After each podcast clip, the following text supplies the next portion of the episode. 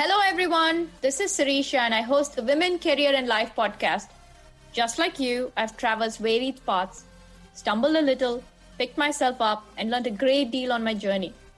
Many of us face similar questions, but we don't always get to have a conversation with our friends or peers. In this podcast, you will hear real stories that you can connect with on the challenges of navigating career and life. You must be wondering who I am. In my everyday life, I'm a career woman, a mom, and an avid reader. I'm also a road tripper, amateur gardener, and even a fashionista on some days. Join me and my guests as we have an open and honest discussion on career change, trade offs, and working across boundaries.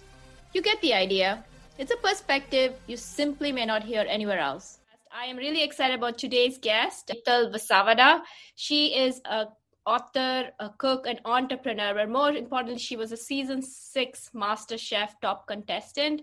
She's pivoted her career and has a huge following in her blog and Instagram platform, over 107,000 followers. And she's written a cookbook which has been featured in Bon Appetit and also in Food and Wine. And she writes articles in these magazines, including New York Times. Her journey is amazing. We were just chatting a few minutes ago, and maybe I'll splice those in. She's going to a premiere tonight, first one for a movie, and it's really exciting and how her trajectory has changed. The reason we are also having this connection today is really to talk about mid-career pivots because hers has been quite significant. She's the first content creator that I've got to talk to and she's done a complete career pivot from being in the tech space to moving into content creation, engaging a lot of people and providing such great value. This was by no means an easy journey, and Hetal talks about her many steps, the things she had to learn along the way, the mistakes that happen and a lot of the heavy lifting that she has to do as a content creator to get where she is. She's also figured out how to gauge her own self worth and the power of saying no sometimes so that she can continue to align with her values. Hetal, you started in a corporate career, so maybe you can walk us through what your journey's been so far. So I went to school for biochemistry and did my master's in biomed with the intention that I was going to work in a lab. And I did. I worked as an analytical chemist for a couple years in a laboratory and I hated it tremendously. And I ended up deciding, okay, maybe I'll go the admin route in healthcare. So I worked at Columbia University Medical Center as a reporting analyst for some time and realized that I hated it. One, because in the lab, like throughout college, it wasn't very it's not a strict nine to five because you run an experiment and then while the experiment is running you have time to do your notes write down your stuff. You have a little bit of free time. And i realized desk jobs they just expect you to be at the desk from nine to five regardless if you have enough work to fill that time. So for the first three months of my job as soon as i was done with my work i would leave. Okay. And then one of my coworkers was like oh why i noticed that you leave early every day. Why? And i'm like oh i just finished my work and then I go home. What am I supposed to do sitting here for two hours? Very true. Corporate perceptions are different expectations. I know being extremely efficient and productive is not the same as having FaceTime. Yeah. So I think like I realized like really quickly in corporate world they value FaceTime over productivity and efficiency. And I, like in the lab, it's very much about efficiency. Get your stuff done, get your experiments running, get like what you need to do. And it really wasn't like you have to wait. not like you can run your next experiment. You have to wait for this one to be done to move on to the next. I it just wasn't clicking. So my husband, my boyfriend at the time, he was working in consulting, which I had never heard of consulting before. I had a pretty like narrow idea of what a professional career could be. It was very much like doctor, lawyer, engineer, because that's all I ever knew. I had never met any consultants growing up. And so you get to travel and you work on different projects and it's fun. So I got a consulting job and moved out to San Francisco. And it was fun for a while, but I started running into a lot of microaggressions and like kind of end all be all racist behavior. Things like, oh, your tights don't match your skin tone. Oh. Very strict. Yeah. Your hair looks messy today. I got engaged and married during that period at that company. And they were like, oh, why can't your wedding be just one day? And even though I accrued the time, they wouldn't give me time off for my wedding. And then I thought it was like, oh, they just, because I was like one of maybe three people of color in a company of 500. I was like, maybe they just don't know any better. So I like brought a sheet explaining, like, this is what pithi is, this is what the Sangeet is for, whatever. And she starts like crossing things out and asking me if I can move things into the same. I'm like, are you kidding me? right now. Yeah, I haven't heard anything like that. At the time, I was young, so I didn't re- recognize it as something that's like one, I could have sued them for discrimination, but two, as so wrong. And all my coworkers are also super young. They're like 20, like fresh out of college. I was the only person at the company that wasn't fresh out of college and that had a couple years of work experience behind me. And none of them saw that as like problematic. And it made me angry. And a lot of it, what I ended up doing is like cooking and baking a lot to bring myself some sort of joy. It was like the only moment that I like had control and felt good. And my husband noticed that I like just hated my job and the fact that I was like being labeled as problematic because I was asking for something that one I had earned, but two, like they couldn't culturally fathom. Like it just blew my mind that people could be like this, especially at a big company. He was like, just quit. So I quit. And I spent some time traveling with him because he was still traveling quite a bit. And then he was like, why don't you try out for Master Chef? Like, you clearly like food, you're good at it. I had been blogging for a long time. I had, I was running a blog all throughout all these jobs. But the blog was mostly for me not really for anyone else. And he's he pushed me to try out for master chef and mostly because i didn't have the confidence to start my own food business but two because i didn't know like where i stood. Am i actually good? Or are my friends just blowing smoke up my butt? Like where am i? And this was a good way for me to figure out where i was um, where i fell in the skill level and when i came off master chef i had a whole new like confidence. And I knew very early on I did not want to own a restaurant. There's many ways to be in the food industry. I did not want to be in a restaurant. It is not conducive to family life. It is hard work. And I was like, I don't want to do that. I re- really wanted to go into recipe writing, recipe development. So I started doing that for a lot of meal kit startups because being in the Bay Area, it's the center of all these startups. And I was very lucky that like when I came off MasterChef, all these meal kit companies were coming out and I started writing for them. Word of mouth came out and I started writing for like more than just milk, like food startups too. And I also grew my skill set for social media because I knew when I came off MasterChef, if I want to be in food, I need to keep my momentum going from MasterChef. So I really focused a lot on my social media, making sure I was like live tweeting and posting on Instagram and really just sharing as much as I possibly could. And that turned into a skill set then i started doing social media and digital marketing for restaurants and food startups and businesses. And at my height i had like about 15 social media channels i was running. And then the pandemic hit i lost all my clients and i focused on myself on my bakery because once i left that corporate job and once i got off masterchef i actually found out literally the day the episode that i got kicked off aired I found out I was pregnant and I had a really bad pregnancy. I was sick for pretty much all nine months, vomiting pretty much like 10, 12 times a day. My life shut down. and then I wrote my cook, went back to work. So I worked at a food startup as a social media manager, then started my freelancing because I hated working, like it felt corporate to me, even though it was a startup. And I wrote my cookbook as soon as I left that startup and started freelancing. I didn't think the cookbook was going to give me as big of a platform as it did. Like I didn't expect it to go on New York Times or anything like that because it's such a niche subject, like Indian sweets. Right. And it really gave me a lot of opportunities after it came out, being able to start my business, starting my bakery, because a lot of the baked goods I sell are from my cookbook. And now I run my Instagram account. I do business consulting for food startups and other entrepreneurs I write for recipes for food and wine. I actually have one in this month's issue for food and wine for Bon Appetit, King Arthur, all sorts of stuff. But I feel like it all started with like reality TV, which is like the weirdest way to ever pivot a career. but I think I would like to spend some time, maybe we'll redo it another time when you're talking about the microaggression in your career and corporate life. That's a whole yeah. another piece to just discuss and I'm from the South Asian community as well. I came here for graduate school. So I think being an immigrant woman of color, there are certain things that are different, no matter how you think you blend and meld and everything. There are certain things that you may not realize you don't know which lens you're looking through. So it's a challenge because you're culturally taught to talk and come across a certain way and then to learn to figure out how to use your voice and say, like you said, you didn't know you had some rights. Probably depending on which plate or which culture you grew up, you might be different. And you said you knew only lawyer this, and it's a very much a part of the diaspora on what are the expectations. So that's a whole another discussion. So maybe we'll do that later. But for today's thing, I want to touch. As you said, you used MasterChef as a launch platform. Yeah.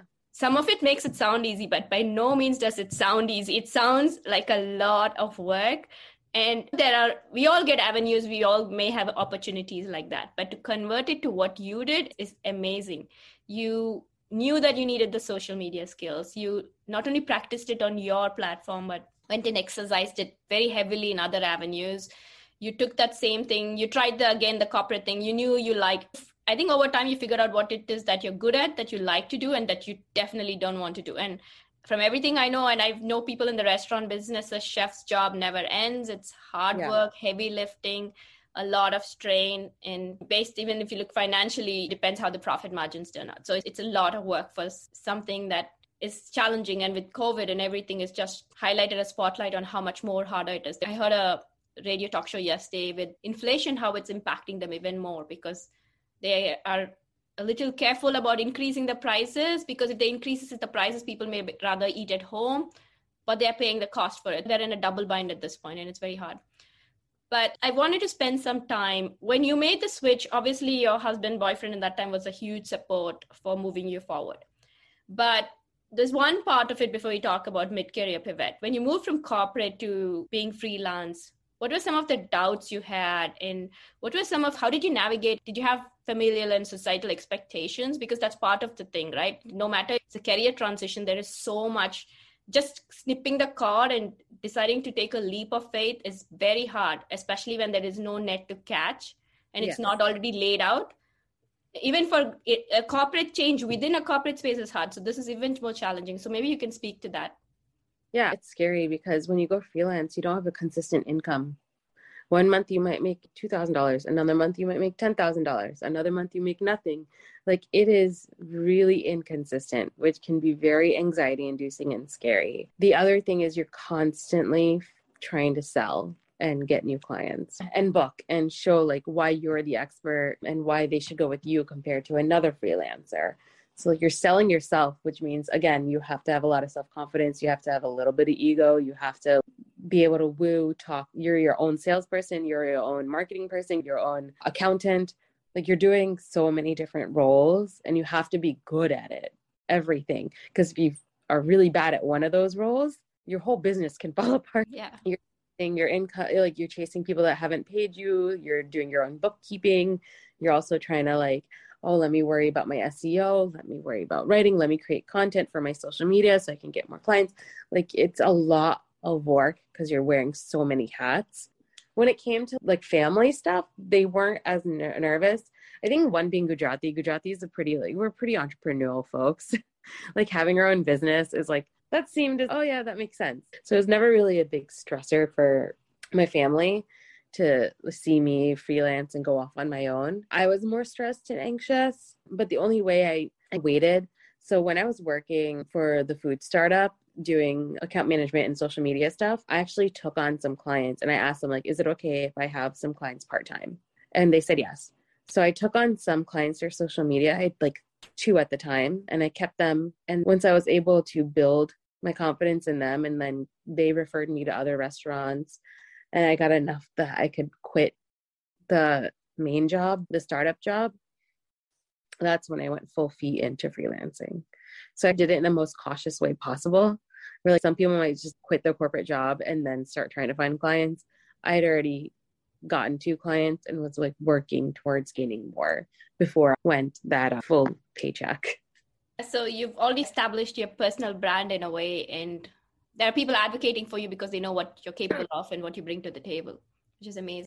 Because when you look at your website and for those who follow your instagram profile and if they haven't they should go and check out milk and cardamom. It's to me it's just beautiful. I'm a passable cook at best and not at sweets but just the picturesqueness of it. So there's one is of course the food but you must be a photographer and an artist and everything because how you present it how it comes across your gulab jamun bundt cake which is i guess a clear feature right? A unique feature that you've done. So how did you transform and how did you actually acquire the social media skills? Obviously you're talking about that being the skill set that has helped you pivot not just your food business but how did you go and develop those skills? So for someone who wants to get into it, it is a lot of hard work. How often do you post? How do you plan your content? And how do you generate revenue from all of these business ventures that you're looking at? So initially i started doing social media like i normally would do so like i would post whenever i wanted if you look at my early photos they're terrible i still to this day don't have consistency in posting i post whenever i want i've learned that trying to be consistent has led to me being burnt out because then I'm consistently trying to, I need to come up with three recipes this week. I need to come up. It's becoming, it was burning me out to be that creative. It was stifling my creativity, as weirdly as it sounds, because I felt like I need to put out content. It was quantity versus quality at that point. But I did do a like Udacity digital marketing course, and that really taught me just like how to do Facebook ads and Instagram ads and Google ads and things like that. But when it came to social media, the scientist in me came out, I would do like experiments. I'm going to use these specific hashtags. I'm going to tag these specific people, see how this works, and do like A B tests and try to figure out like what works and what doesn't work. And then I would apply it to my Instagram. And if it worked, I would then apply it to my clients. I noticed at a certain point that brands that had a voice had much more followers and more engagement. And when I say a voice, they have a persona, right? Like you think of Wendy's on Twitter it's a sassy, maybe mid teenage girl type of vibe that you get, right? Like they have a very unique voice and you know exactly who they are. And I would create these voices for these brands. So one brand that I worked with was Humphrey Slocum, and they had a really sassy vibe. I put like a face to it. It's a punk rock drag queen that does not care. We curse. This is our voice. And this is how we're going to move forward with it. And it worked. We grew our following. People wanted to know not just what kind of ice cream my client was putting out there, but also what's their opinion on what's happening in the world. And you're seeing it now. Like it's now 10x that now. You go on TikTok and you have the Duolingo owl is like one of the most famous. And the Duolingo owl isn't just sharing like how to learn a new language, but like fun memes and trends. Like I like to watch and find these patterns and figure out how to make it work for my clients. The other thing with social media is actually building community. So like identifying your the people that are always commenting, the people that are always working with you, that are always buying and really creating that community where you can chat and they feel like open to like hit you up in your DMs and chat with you and creating that kind of space. And I think it's just because I'm a very extroverted person. The pandemic changed me a little bit. I think I've gotten a little bit more introverted, but for the most part, I'm pretty open and I love talking to new people. And I think taking that enthusiasm and applying it to social media worked for me very well. So you've combined your research hat with your personality and brought that persona to not just yourself, but the clients that you work with as well.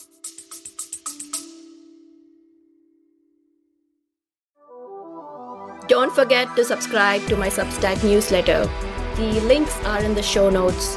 If you're looking to partner with me for keynote speaking on women leadership, financial independence, or graduate school and beyond, check out my website and reach out to me. Stay tuned in and listen to the rest of the podcast. Thanks for listening. Exactly. And what type of content works best? Do people like uh, the food porn shots, like the egg oozing out and like the string cheese and all that stuff? Or are they like, do they want to know who are the people behind the restaurant? You you try to understand what the community wants and then cater to that. And the only way to do that is to identify patterns, engagement patterns and things like that. And there's a lot of trial and error because you obviously don't want to be a copycat of someone else's that's already trending, though you may take parts of it and yes. figure out what you are in that space still holding. There's a lot of talk about purpose and values and culture, right? For any organization or anybody who could be an influencer who is running a corporation as well. And how do you stay aligned and decide what those are? It's easy, especially like on Instagram. Like I have multiple income sources, and one of them being Instagram sponsorships, where I get sponsored to Usually it's like food brands that they'll pay me to create recipes and content for them that I post on my Instagram. But I uh, learned that over time, I learned the power of no and saying no. Initially, when I get started, I think this happens to a lot of Instagram food bloggers or anyone that enters Instagram and gets some sort of following. You start saying yes to everyone. And also, you'll say yes to anything because you're just so grateful that a brand wants to work with you. So you'll do work in exchange for your product or you'll do work for really low rates and you don't value your time or your effort or all the years that it took you to gain those photography skills and content making skills and social media skills and gain all the years it took you to gain that community that they're paying you to create content for and you undervalue yourself which i've learned in the last two years, I went from saying yes to everyone to now saying no a lot more. If their values don't align with mine, if their pay doesn't uh, align with what I feel like I should be paid, I am very happy and content with saying no. I'd much rather take five gigs for $10,000 each than 25 gigs for $200 each. You know what I mean? You touched on so many things outside your food blogging that I thought were so relevant. You talked about burnout before when you were mm-hmm. just talking about being constantly posting on social media as one thing. You talk about that same sort of burnout, but I think with brands, it's a bit of three things, right? The power of saying no, which actually I was going to ask you about. So I'm glad you already touched on it because that is very hard to do, especially when you're in the kind of field you are in where you're freelancing, right?